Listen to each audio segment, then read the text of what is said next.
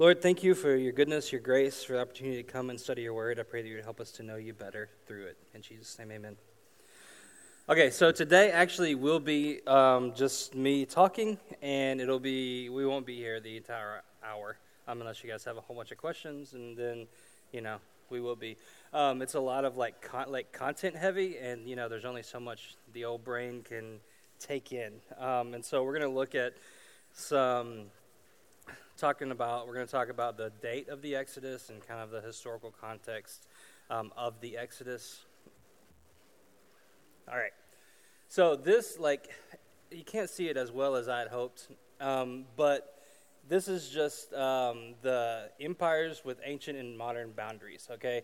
So if you see right, can you guys see Egypt? I know it's really hard to tell. I'm sorry. Is it possible to Yeah, look at the maps in the back of your Bible. All right, so the point of this, or the point that I want to make in showing you all of this, okay, is you have Egypt down here, like right in the middle, okay, and then just next to it you have Israel, and then up over toward the right you see like Iran, um, Iraq, Iran. That is like you know Iran is um, basically the Persian Empire, um, the ancient Persian Empire, and then Iraq is basically ancient Babylonia. Okay? All right, and so you have like these, let me see what the next map is. These three major empires in the ancient Near East Babylon, Assyria, and Egypt. And then you have um, Israel like right in the middle of those guys. Okay? And so you see there's these kind of the major powers Egypt, Babylon, Assyria. Okay? And this Israel is on this like. Uh, it's called the Via Maris. It's like a trade, a common trade route in the ancient Near East, and so people need to go through that area a lot. All right. this is the map showing um, Jacob's and the twelve sons coming into um, Egypt. Okay, this is like kind of the route that they would have taken. You see the big peninsula there. That is like the Sinai Peninsula. It's where they would have spent wandering around in the wilderness um, after what we're going to talk about here. But you see, they went from what is what is now like Jerusalem, that area, really far, all the way over into Egypt. All right, here's another map of the route that the Exodus took. So the red line there, you see, they go from Egypt, and remember, and Lower Egypt is in the north, and Upper Egypt is in the south. Okay, so it's called Lower Egypt because it's a lower elevation, Upper Egypt because it's a higher elevation. Yes. Yeah. Yeah. And then Upper Egypt is south. Because the and so the Nile flows, you know, back well, yeah.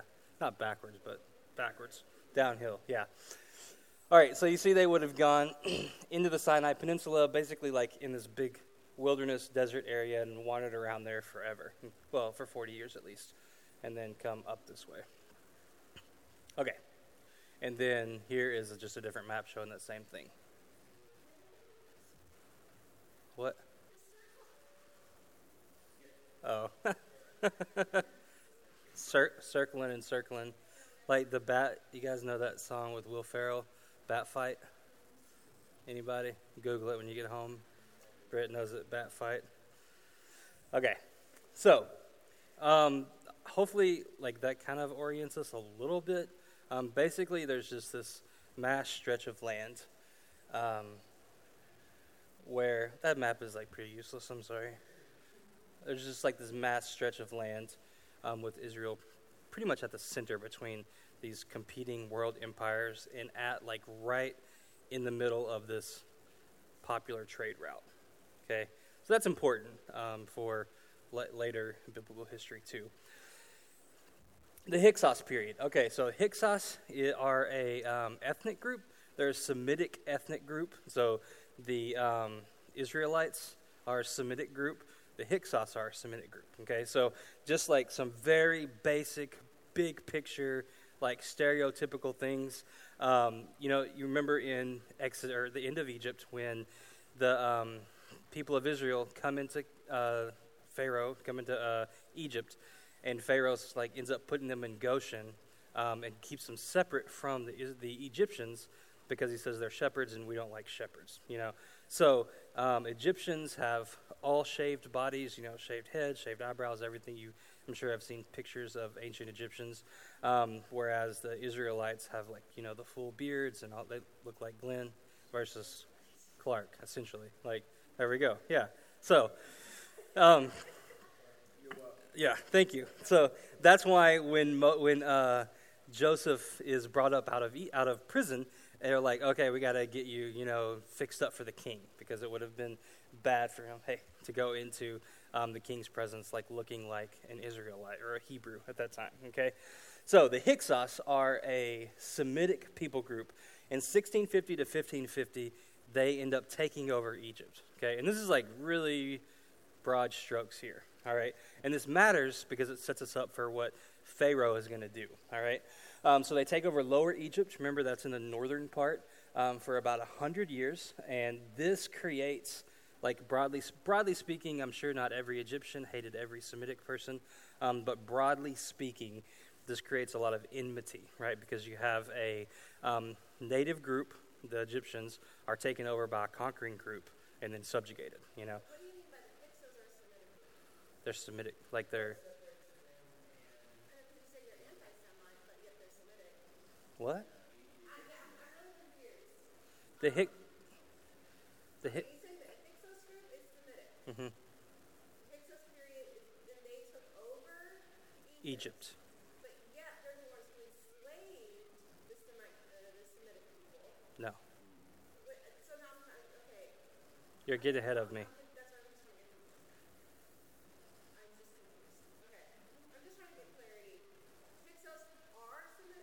Yes. But the Israelites are Semitic. Mm-hmm. Before the Israelites, they get overthrown, the Hyksos get, get, get, get kicked out. Yeah. Oh, the Hyksos got kicked out. Right. Okay. So this is helping us. Ex- I'm trying to help uh, explain the socio-political issues that that might have that might have created a climate in which this new Pharaoh wanted to subjugate Israel because there's this like there's this um, anti Semitic kind of undercurrent because of the Hyksos rule of Egypt for 100 years. Does that make sense? Everybody tracking? Okay, all right. So, this period of subjugation put Egypt, and this is like this is like the worst way to do a PowerPoint. FYI, like if you're ever in a class and they want you to do a PowerPoint, don't do it like this um, because it's just a bunch of text on the screen. Um, the policy that resulted because of that are regular campaigns to subjugate uh, Canaanite people. All right, so Canaanite people are, as you would expect, in the land of Canaan, you know, up there on the right. So you have Egyptians, and you have all of these Canaanites over here. Think of like Canaanite, um, think of like tribal groups, not like nations necessarily, but like tribal groups that would control various um, geographies, pieces of geography, like but small. Not not don't think like United States. Think like Delaware or smaller than that even. I mean, so you have Grant Parish, yeah. Um, you have the Egyptians. They're having they're subjugating these various Canaanite people groups. Remember, this is prime real estate in terms of trade. Okay, so the issue. So because of this Semitic people over here on the right come in at some point, right, 1650 to 1550. They they conquer Egypt. They take over Egypt. Egypt, Egyptians revolt, take back over power, and then they begin subjugating Canaanite people groups. where do the Hyksos come from? Are they Canaanite? Mm, I don't know. Yeah, they're like a uh, there's they're a kind of uh, since it's like on Facebook Live. I don't want to you know, speak too much that I don't know about. But um, they're like essentially this uh, nomadic group that kind of comes in and just settles in Egypt.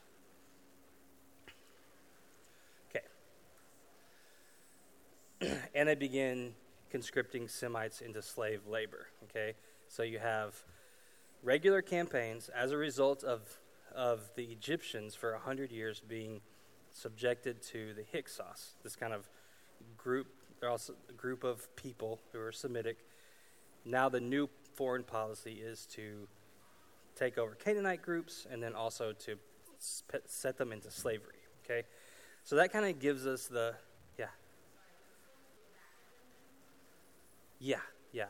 Maybe not like you know personal revenge, but you know, like this and like the cultures are. Yeah, yeah, yeah. The cultures are like vastly different. You know what I mean? So it would have been like easy to see like who's who. You know, and and it was like uh the Hyksos are taking over and imposing one culture on this group, and then they rise up and say, well, you know, we're not going to take on that culture anymore. Does that make sense? So, yeah, there is this, like, kind of element of revenge there.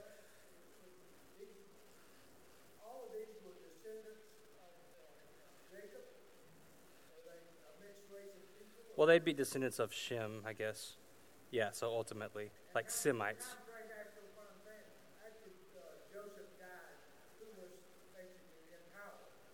Okay, so that's when the. Okay, so this this uh, this is before, prior to that, yeah, and so then the there's two different um, dates for the Exodus. Okay, the late date, and then I'll just thirteen twenty to twelve twenty, and then the early date, which is not up there. Uh, oh yeah, fourteen forty seven to fourteen forty six. Okay, so the biblical narrative has the early date. Okay, so this is fifth, early or mid 1500s BC. Okay, so this would be if we follow the um, the biblical um, dating of the of the Exodus. This is like right after the Hyksos, like 75 years. Okay, so just when there's this transition, and then all of a sudden they realize, oh man, we have all these Semitic people here. They keep growing in number. We need to kill all their babies, right?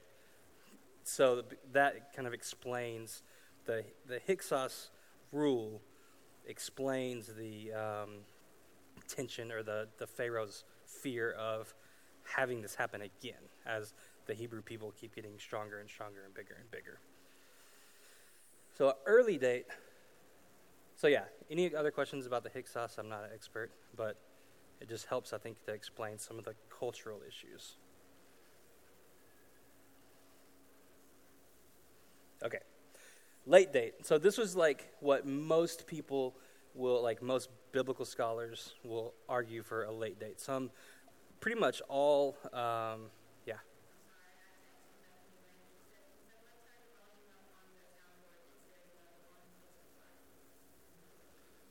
Yes, we got it. Hi, Bethany. Hi, Bethany. Will's doing it.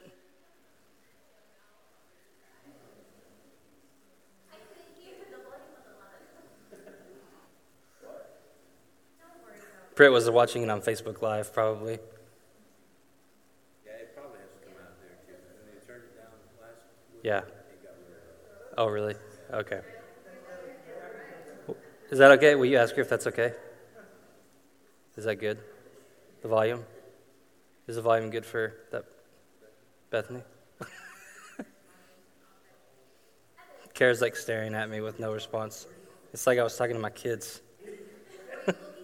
Yeah. Oh, no. Okay, so late date, early date Exodus, okay? So the, um, okay, we'll talk, uh, this, the, the late date is what most like, if you're like turn on the Discovery Channel, they're either going to say A, the Exodus never happened, or B, um, it happened at a later date. Okay, so before, like, speaking to the issue of this, the Exodus never happened, people will say, well, we have all these Egyptian records and no record of um, an Exodus or anything like that. Ten plagues, nothing like that. One thing we need to understand about these historical records the Bible, as an ancient document, is very unique in recording like really bad stuff that its own people did. Okay? So most ancient histories um, will whitewash everything. So I think of, um, I grew up in Arkansas, and I can remember in history class, enough said. Yeah. I can remember um, learning, like from my teacher, being taught that slavery wasn't that bad and that slaves were well provided for, right? It wasn't so bad because they were taken care of by their masters, all right? This is totally fiction, right? Totally false. Um, in the same way, the ruling people, the Egyptians in this case, they, the um, pharaohs, when they're, um, you got to remember, most people don't write. Like the vast majority of people don't write. So the, um, oftentimes these um, histories are from the perspective of the king, and so they are mostly uh, propagandistic, you know, so they're written from a particular perspective to show how great and wonderful and powerful and mighty that king is. Whether it's uh, Egyptian king, a Syrian king, a Babylonian king, they're writing to say that they're better than everyone, you know. So we have um, in, I think it's the I can't remember the document. Um, I think it's the Babylonian Chronicles.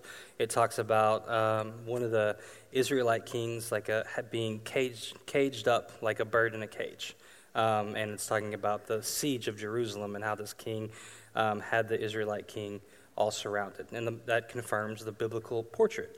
But, it's, but you wouldn't have that same Babylonian chronicle saying, yeah, we like got really beat up by whatever, you know. Um, so it's not like, I understand the argument saying, well, there's no record of it in Egyptian documents, you know, or Egyptian hieroglyphs or whatever. But one, it's an argument from silence. Two, it would be highly, highly, highly unlikely for a royal propaganda machine to come out and say, like, oh yeah, we ran into we ran into the middle of a sea, and then the waters came crashing down and killed everyone. You know, it's not going to happen. After we let millions of our slaves go. Yes, exactly. Um, okay, so then there's a lot more that can be said about that, but that's kind of like the basic, you know, three minute how it responds um, to this idea that there's not an Exodus. Um, the late date of the Exodus, 1320 to 1220, the argument for this is that the store cities, so all of these cities that Exodus says are that the people are um, building things in, those are from a later period, okay? So the, um, they reflect a later date. That's what this argument says. Um, Genesis 47 1. Let's, I didn't bring my Bible. Huh. I don't think I have one in my bag or anything. Good thing I have it hidden in my heart. Thank you. All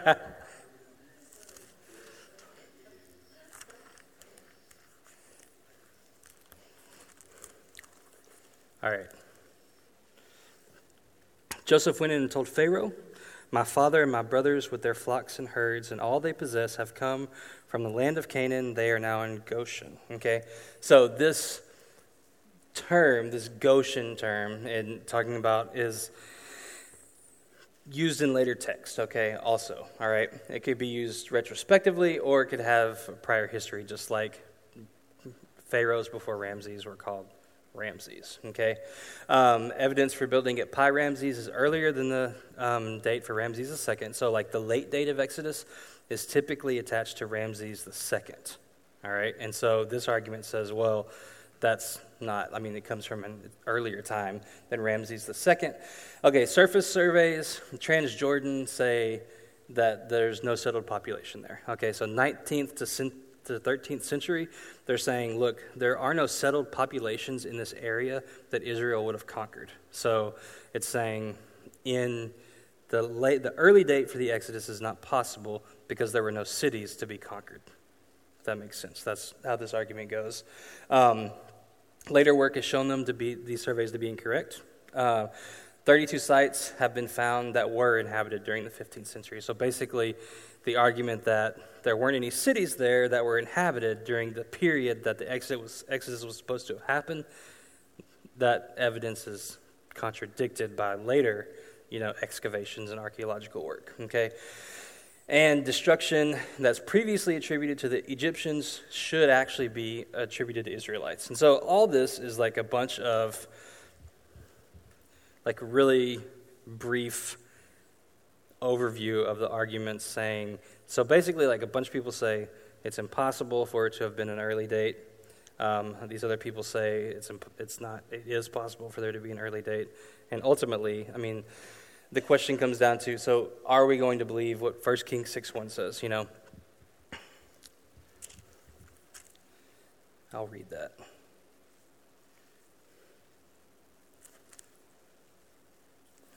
So this is where we get the early date for the Exodus. In the 480th year after the people of Israel came out of the land of Egypt, in the fourth year of Solomon's reign over Israel, in the month of Ziv, which is the second month, he began to build the house of the Lord. Okay, so that passage is where we come, where the idea comes from that you know we can date Solomon's building this temple. It's like we can date the beginning of the construction of the temple and say, okay, 480 years after that.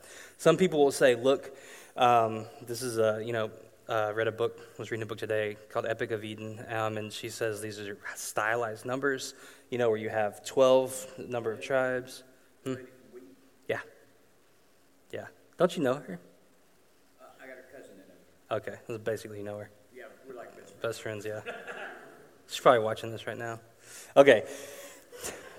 Length of a generation is 40 years, and you have 12 tribes. Okay, so it, this could be like a stylized number. Um, and the way I, you know, I don't think that saying um, there's, I don't think there's a contradiction in saying 480 years, okay? Because um, the way I explain kind of dating and stuff to my students, not like dating, but this type of dating, um, is you can say, I could say like, um, okay, huh?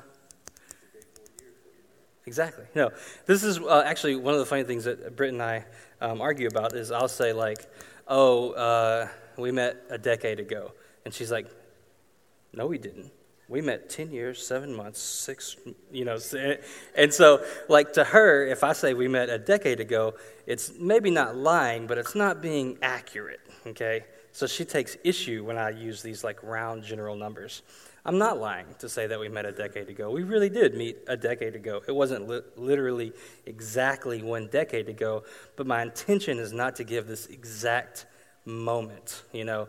Now, if I was saying, writing a book that said, you know, uh, I don't know, if, I, if my intent was to give the exact day and then I gave a different day, that would be wrong, you know. And so it's saying, so the fact that it says 480 years ago, may not necessarily be, they may not be intending to be absolutely 100% exact in the same way that we would like it to be, you know, because 12 is the number of tribes of Israel, 40 is a generation, so you can kind of easily come up with this idea of 480 years. Like maybe it was 482, maybe it was 490, um, but the point is that it's been a long time. It's been 12 generations since they've been out of Egypt, and now um, Solomon is building this temple. Does that make sense?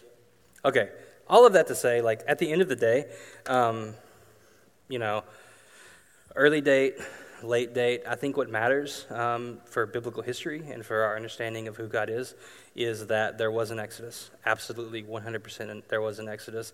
God did lead the people of Israel out of Egypt. God did part the Red Sea. There were plagues, you know, and so uh, one of the things that when we start talking about the plagues, they're like all these, and, and crossing the Red Sea, they're like, I'm sure maybe you guys have seen all of these explanations for how the plagues could have happened. You know, like, oh, well, this monsoon came in and rained frogs down. That like misses the whole point entirely. The point is that God miraculously took a people, led them out of slavery, did a bunch of crazy things like dropping frogs and turning rivers and seas into blood and then led them, you know, ultimately into the promised land. Like that's a miraculous work that only God could do. Like that's the point, you know. And so to try to come up with like all these explanations that make a scientific way that it could be true, like the whole point is that it's a miracle, you know. It's something that only God could do. Okay. Now, any questions? That's like a broad overview of the what's going on in the time frame. We have the Hyksos, we have the um, I, I, take an early date for the book of Exodus because I think the um, I, I think that the Bible is clear. You know, when it's I think that the 480 years is about 480 years, um, and I think that the um, Hyksos rule and then overthrow provides a really good explanation for why Pharaoh would want so badly to kill all the Israelites. Um, any questions about kind of the background stuff? And as we go through more of Exodus texts, we'll look at other historical context issues. Okay. I'm sorry for how boring it is tonight. Typology. The reason I want to talk about typology is because it's really important for um, the book of Exodus. Okay, when throughout the after this after this event after this happens, the Exodus happens. For the rest of the Bible, God will say something like some exa- some example of "I'm the Lord your God who brought you out of Egypt," and that is like one of the defining like statements of who Israel is. And he'll say it over and over and over and over. And when we get to when we get to there, maybe I'll let Ali talk on um, suzerain vassal treaties. Um, and this is like a really common genre where you have what's called a, a suzerain, um, which is like a overlord or a king, creates a treaty with a vassal, which would be like an under like an underling, you know. And there's something called the historical prologue. And the historical prologue gives the reason why the suzerain or the overlord can make a treaty with the vassal. And throughout, throughout Exodus and throughout the rest of the Old Testament, Yahweh is going to say over and over again, I brought you out of Egypt. And that is why he, he has the right and the power and authority to make this covenant with them. Okay, he's saying, I did this for you. That's what gives me this, this authority. You know, one of my um, professors in seminary, would tell the story of whenever he was a kid, he um, broke his leg, and his mom, like they were like super poor, grew up in Alabama, and just like rural Alabama, didn't have any money, didn't have a car, anything like that. He broke his leg, and his mom carried him to the bus stop, and then you know, the, took him on the bus to the hospital. And he said it was like awesome that she helped him out like that. But for the rest of his life, he has had to listen to his mom say, Remember when you broke your leg and I carried you all the way down to the bus stop? And so, you know, she was using that to say, look, I, you broke your leg and I carried you to the bus stop, all right? It's kind of like saying, my, uh, you know, my mom would say, I brought you into the world and I can take you out. You know, like this, this statement of authority, like, I did this for you. Like, this is what the Lord is going to be saying. I brought you out of Egypt. I am Yahweh your God who brought you out of Egypt. Therefore, this, this, this, and this. Okay, so typology. All this relates to typology because Exodus is kind of a monumental turning point in the history of Israel and the history of God's people as a whole. Remember, we talked about how um, we, you know, last week Will came up to me afterward and said, next time I teach on Exodus, I have to talk about Exodus. So um, we talked about how God brought um, his people up, you know, out of, uh, now I'm like, now I'm like lost my train of thought. Thanks.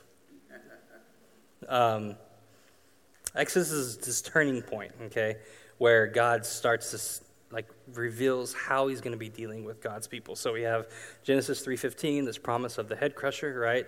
Um, it's not Noah, it's not Abraham, it's not Isaac, Jacob, or um, Jacob's 12 sons and it's not going to be Joseph. Um, Joseph dies, and so is it going to be Moses? Ultimately, no, it's not going to be Moses, but this Exodus event becomes a type, okay, or an event or person in one area of redemptive history. That's how do we get from Genesis 3:15? How do we get from Eden to Eden back, you know? One era of redemptive history that has a specific parallel in another era of redemptive, redemptive history. So the reason I want us to understand this part, this like theological term, is because Moses is a type and Israel is a type. And so when we get to the New Testament, we're going to be compared, we're going to see these comparisons between the church and Israel. We're going to see these comparisons between Moses and um, Jesus. We're going to see comparisons between the new covenant and the old covenant. So, what God does in Exodus is foundational for Israel and for the rest of redemptive history as a whole, right? And, you know, at West, we're talking about, um, you know, how we, how we can read and apply Exodus from the perspective of us leading others out. You know, like we are, Moses was a mediator. Christ is the ultimate mediator between God and man, and he's made us, Christians, uh, priests, right?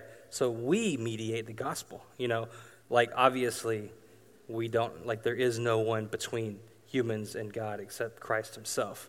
But at the same time, we are a kingdom of priests who do share the gospel and show people what it means to live in relationship with God. And it all started back here in Exodus when God brought the people up out of Egypt and said, You are a kingdom of priests. I want you to show the world what it means to live in relationship with me. Ultimately, they weren't able to, and then, you know, we get to the church. So, this typology, it's going to be important. Understand that through the book of Exodus, there are several things that happen. Obviously, the Passover, that are pointing forward to something bigger and better and way more awesome. Exodus is filled with it. The tabernacle, right, is, is a type of, of how we live in relationship with God. Remember, we talked about, I think we talked about this last week, but you have the tabernacle is the second half of Exodus, and you have God's presence in Eden. We can't live in God's presence anymore. The tabernacle comes down, God's presence dwells there. Okay, but still, you can't really get into God's presence yet until the temple, same thing. Jesus comes, and the New Testament says he tabernacled among us. It uses the same word as for this tabernacle that we're going to talk about. And then now the Holy Spirit dwells in us, a tabernacle, right? And so what we read in Exodus about the tabernacle, all of those really boring, um, like 16 chapters of detailed instructions for how to build a tent, are really important for how we understand the fact that Christ has redeemed us and now God's presence can live within us. Same way, how we understand Moses as leading the people out of Egypt will, will impact how we understand Christ. How we understand what the Exodus is, the Exodus event from slavery, will understand, will help us understand better how what Jesus does in his death and resurrection. All right? So I want us to keep in mind this concept of a type or typology. You know, we have the imperfect in the Old Testament giving way to the perfect in the New Testament. Okay? So throughout Exodus, as you're reading this book, I hope you're reading it. As you're reading it, be thinking about, okay, how is this pointing forward to a greater fulfillment? It's not just stories about long dead people, it's our story right? That we are living today, now, all right? Any questions about type? It's not a symbol, it's a principle of limited fulfillment. By that, by limited fulfillment, I just mean it's a way of saying something was partially fulfilled, right? There was a partial experience of God's presence. There was a partial deliverance from sin, and yet there will be a full deliverance in Christ. There's a full experience of God's presence in Christ as, as we, as the Spirit dwells within us. Does that make sense? Okay. Oh, there we go. I guess I got ahead of myself. All right, the law, and then we will, yeah, that's, we'll finish up a little early tonight, but the law, the last thing I want to mention as, and we're still like, I'm, i know like this is a six week class, and I took like two weeks to kind of lay the framework, you know. But the next four weeks we're gonna are gonna be broken up into kind of chunks. Um, we'll do Exodus. Uh, let's see how I had it. Um, sorry, Exodus one through four. Uh, we'll talk about next week, and then after that we're to talk about um, five through 15, 15 through 24. Is that three or four? Three, and then 24 through 40. Okay? So we'll have like four big chunks of the book of Exodus from here on out. Okay? The giving of the law is also something that we're going to talk about. Um, we'll talk about this in more detail when we get there. Um, but this also, I, I, can't stress enough how this is an element of grace. Like, of course, um, you know, the Paul has a lot to say about the law, but these laws are what made it possible for the tabernacle to dwell, right? That's what made it possible for God's presence to be among the people and them not die. Christ fulfilling these laws is what made it possible for us to have the Spirit within us. Otherwise, we'd be dead, right? But when the Father looks at us, he sees Christ's righteousness, all of those things, all right? Jesus fine tunes the law. Okay, what I mean by that is he demonstrates its true intent, right? So when we get to Matthew 5, um, Jesus is confronting the Pharisees. And so what happened in kind of the big scope of biblical history is you have the law given at Sinai, and the people told basically, you know, kind of if you want to break it down into three things, um, how to live in right relationship with God meant loving God and loving each other. Say two things. You know, that's what Jesus said. The whole law comes down to these things love God, love your neighbor. Obviously, that doesn't happen. You know, this is where you talked about the, the, tab- the temple being built with Solomon. We have the tabernacle, then the temple, then the um, nation of Israel is divided into two in like the, you know, 900s BC. And the northern kingdom, Israel, is taken off into captivity. The southern kingdom, Judah, 100 years later, is also taken off into captivity.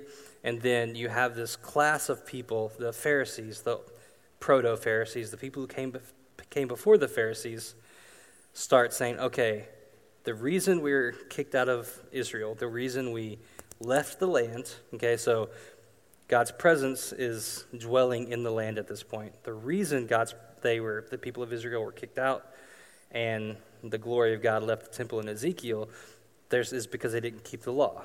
Okay? And so then you have these people saying, okay, if we have to keep the law, so if the law says not to, um, not to commit adultery, I'm not even, I'm not going to watch rated R movies because rated R movies might tempt me to commit adultery. Okay? So there's no law that says don't watch rated R movies. But the Pharisees pull that out and say, well, don't watch rated R movies because that keeps you from breaking this law about not committing adultery. Does that make sense? Okay. I promise I'm going to like bring this all together. And so when Jesus comes along and he is like demonstrating this true intent of the law, he's speaking against a culture that has added all of these other laws onto the law, added all of these other things, all these other requirements in order to try to protect the people of Israel as a whole from going into exile again but they missed the true intent. So they said, so watching rated R movies became a law, if that makes sense. So watching rated R movies and avoiding secular music, those things might cause you to sin, so you can't do those either. And then if you do those, it's, they make it like the same thing as if you're sinning. So they're adding these outward regulations onto the law. And Jesus comes along and says, The true intent of the law, do not commit adultery, is that you like don't even have lust in your heart. You know, he's saying the true issue is the heart, whereas the Pharisees said the true issue is all of these outward things. If I don't watch rated R movies and if I don't listen to secular music, then I'm not going to commit adultery. Okay? Jesus says, no, the true intent of the law is that you have a pure heart. So, does that make sense? Jesus is coming along and saying, illustrating for us what it really means to live in right relationship with God, which is a heart issue. Don't murder your brother is like don't be angry with your brother. Don't call him a fool. Don't lust is, you know, don't commit adultery is don't even lust after a woman in your heart. So we get this foundation in the book of Exodus and Leviticus of and then in Deuteronomy of these requirements that God has made so that we could live in his presence. And then Jesus comes along and helps us understand oh, yeah, it's not the fact that I have to check off these boxes. It's that I have to have a pure heart before God, love God, love my neighbor. Um, and then Jesus is what makes that happen. He's what makes that, he's what makes that possible. Okay, any questions about? Michelle watches, I mean, listens to secular music. What?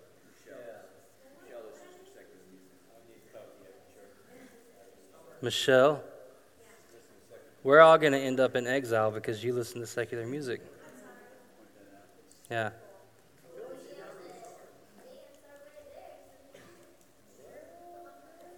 Okay, so I hope this helps set us up for. Um, there are these there are these cultural political issues going on in Egypt that kind of set the perfect storm for this new Pharaoh to want to kill all kill everyone and then to enslave the Israelites and then for God to lead them out. It's pretty cool, really, to see God's sovereignty in that. You take all of these things that are like really bad and it sets up this most one of the most momentous, incredible miracles that ever happened in history that helps us to better understand who Jesus is, right? So you have this stuff going on and then The typology piece is really important for understanding for how we read the book of Exodus. It's not just recording these events that happened, it's showing us how to understand Jesus better and how to understand who we are better. And so next week, we'll look at Exodus 1 through 4. Read Exodus 1 through 4, please. And then 5 through 15, 15 through 25, and then 26 through 40. All right? In, how long were they in? 420, 420 years that. In slavery. Yeah. Mhm. 420. Like 400 something, 400 ish, I'm not sure exactly. So you get back then to about 1850 for Jacob's bunch coming out of Canaan. Yes. That was part of my question. So how long have the Israelites been in Egypt? 400 years, right? They've been there when the Hyksos were Yeah. You know, so the Lord says, Abraham, like your people aren't going to, he has that real dark dream. And the Lord says, Your people are going to be enslaved for 400 years, or in Egypt for 400 years, while the sin of the Canaanites runs its course. And then he uses Israel to punish or to bring judgment on the Canaanites for their sin. Um, other question. Did the Hyksos take over, like, you said the northern part of Egypt, so it wasn't like the entire Egypt? Right. Just the northern part, and is that like the city, like the control part? What do you mean, the control part? Huh? Yeah, so there were two, at different times. Did what? Washington D.C. Oh, Washington, D.C. Yes. Yeah. Hey, it in homeschool right now. I was thinking we love. Hey, awesome. Okay, so but we don't go there in homeschool. The the gods of Egypt. Are you gonna go over like where they came from, or are they just kind of always existed? Did the Hyksos people um, influence the Egyptians? Uh, the the ones the northern or higher Egyptians in their who they worship? I mean, are we gonna go into that kind of history about the gods of Egypt? Yeah, when we get to the plagues, I'll talk about that stuff. I mean, I know, I know, but I'm just, now I'm just kind of going, I mean, anytime this stuff happens, I have all these other, like, a thousand other questions, those questions get answered, then I have, like, more questions, so I'm sorry, that's just where I go, where it goes. So, That's okay. I'll probably, like, write a five hundred page paper trying to figure this out, It's a good idea. just because that's just what my brain. Yeah, Daniel. The, the law of not having been with Israel's while they were in Egypt, like where they're, I guess like, the, there's a type people of like, hey, we keep messing up. Like, what influence was there of like, hey, we're breaking these rules that God set for us? Or were they just like, hey, we're just, we're slaves, let's just be slaves? In Egypt? So they didn't see that like, I mean, it wasn't presented, it's not presented in the Bible as like punishment for Israel. It's just like what happened. Yeah. So they weren't viewing it as, um, hey, we broke the law and now we're here. So it wasn't like a set. Cor- right. Are you, Mm-hmm. the, in Egypt? No. Like, Yeah, the, the exile was many, many years later. Mm-hmm. He's thinking the Yeah. exile was Egypt. No, it's Babylon. Thousand years later. Yeah. So did the Hyksos take over the Israelites in Goshen also, or does it matter? I mean, they took a, I don't know. I don't know. Yeah. So, I mean, they would have if they're in Upper Egypt. Or Lower Egypt, I mean. Okay. Will, do you want to pray for us? Or Glenn, do you want to thumb wrestle? Let's see your praise.